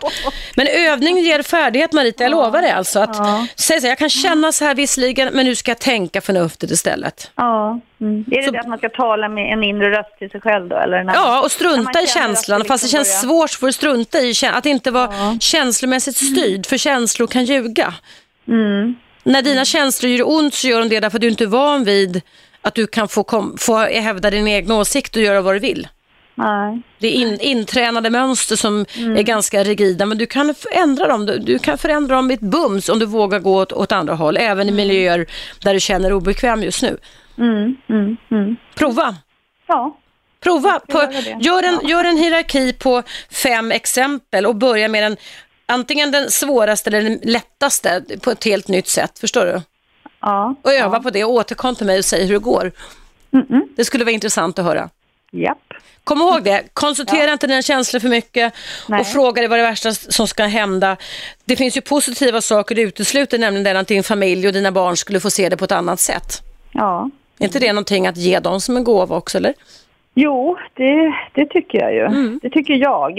Ja, men då, punkt, punkt Marita, då håller du fast i det nu så länge. Öva på det, mumla på det nu för två veckor i sträck är du snäll. Ja, jag ska göra det. Så får du höra av dig sen och berätta hur det går i din självförverkligande utveckling. Jajamensan. Tack snälla Marita, lycka till. Tack så du ha. Hej, hej, hej. Hej, hej. Hörrni, tiden går fort när man har mycket att prata om. Det blir en reklampaus här på eh, Eva Russ program på Radio 1.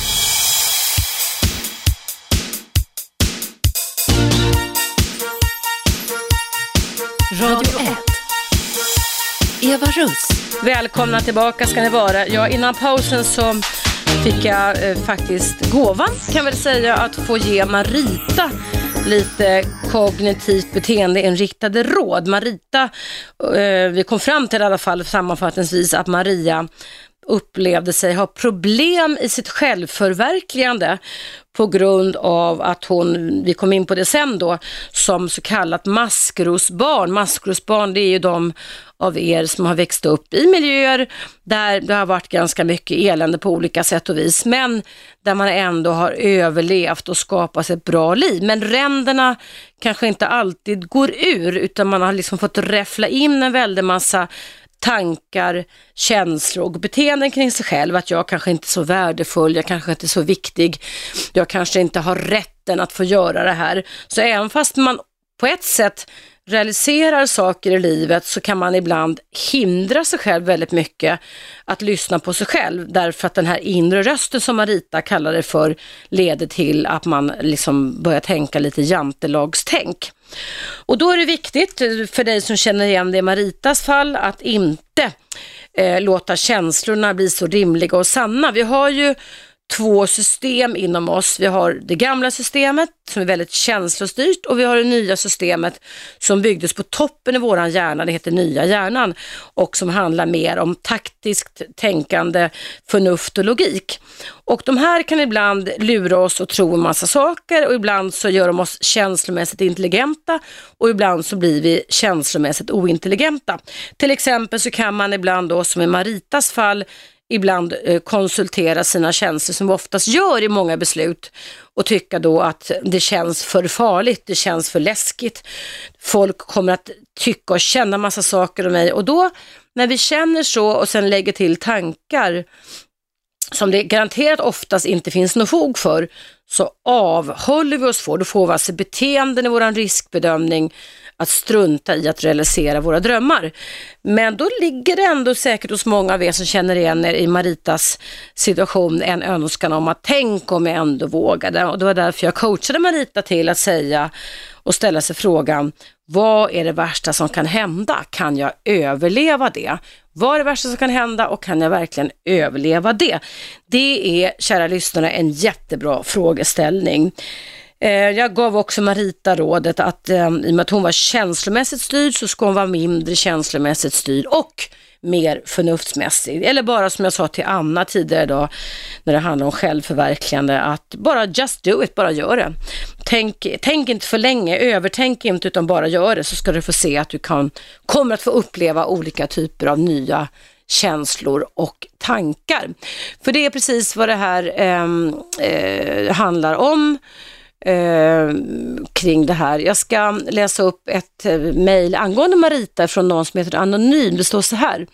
Hej, lyssnade just på Marita och tyckte att hennes sätt att tänka och känna påminner mig om HSP som jag själv kan identifiera mig med. Nu vet inte jag vad HSP är för någonting. Ja, och när jag läste min första artikel angående detta så kändes det redan då bättre. Jag var ju normal, bara lite känsligare på grund av min uppväxt. Om det går så vidare befordra detta till Marita.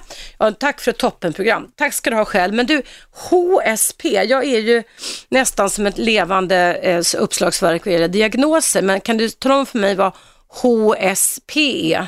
Vet du vad det är Lisa för någonting, HSP eller? Nej. HS, kan du googla?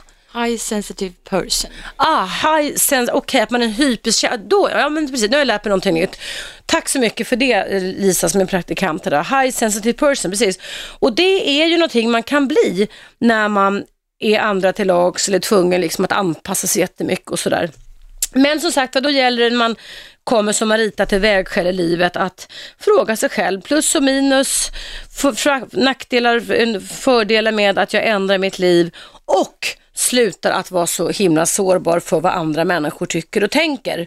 HSP, alltså High Sensitive Person, alltså hyperkänslig kan man säga, eller hur Lisa, person alltså. Högkänd, hög, hyper, hy, hyper, högkänslighet. högkänslighet kan man kalla för högkänslighet. Så ska vi säga, sluta med det alla ni som känner igen er i HSP-diagnosen. Lyssna till er själva och fråga er själva vad är det värsta som ska kunna hända. Sluta med er sociala teater.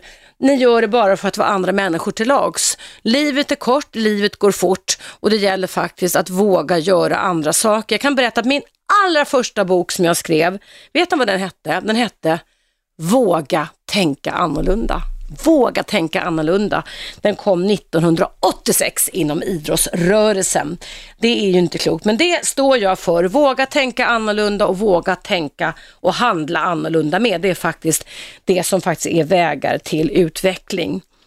Ja, kära lyssnare, nu är det dags för mig att sätta punkt idag. Det gick ju bra idag med, även fast jag var tveksam till det som jag varit så förkyld här. Ehm, det handlar om självförverkligande, så att om du vill lyssna på det här programmet i sin helhet så kan du göra det klockan 19 kväll. Varje vardag, måndag till fredag klockan 19 så går alltså mitt program Eva Russ i repris.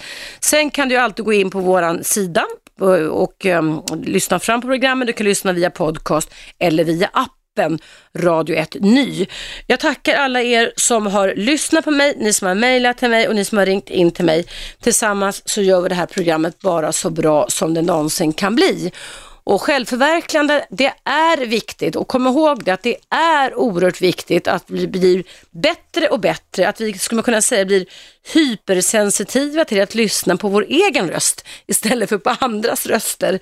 Det är oerhört viktigt i livet, för ett liv där vi bara och ständigt anpassar oss till andra människor, det är inte ditt liv, det blir faktiskt andras liv du lever istället. Kom ihåg det, det här är bevingade ord som jag säger till dig. Ett liv där du anpassar dig till andra, det är inte ditt liv utan det är andras liv. Så det är dags att kavla upp armarna eh, och faktiskt börja fundera över vad vill du göra i resten av ditt liv. ni, puss och kram till er allihopa. Tack för att ni lyssnar på mig. Imorgon måste ni ju lyssna för då är det tvåårsjubileum här på Radio 1. Det kommer bli en jättetäftigt födelsedagskalas här i direktsändning från morgon till kväll. Nu alldeles strax så kommer Best of Aschberg och sen tror jag då klockan ett att det är Fredrik Sten, hundbeteendevetaren som kommer in och som vickar för Cissi Wallin här på Radio 1. Så ni har en intressanta timmar framför er och sen klockan 15 till 18 så kommer min kollega Robert Aschberg och sen klockan 18 till 19 Johan Kinmark som har ett alldeles utmärkt program som heter Sportvärlden. Stanna kvar vid eh, stationen 101,9 och du och jag hoppas jag hörs imorgon bitti klockan 10.00 igen. Hej då och ha en bra dag. 101,9 Radio 1 Sveriges nya pratradio.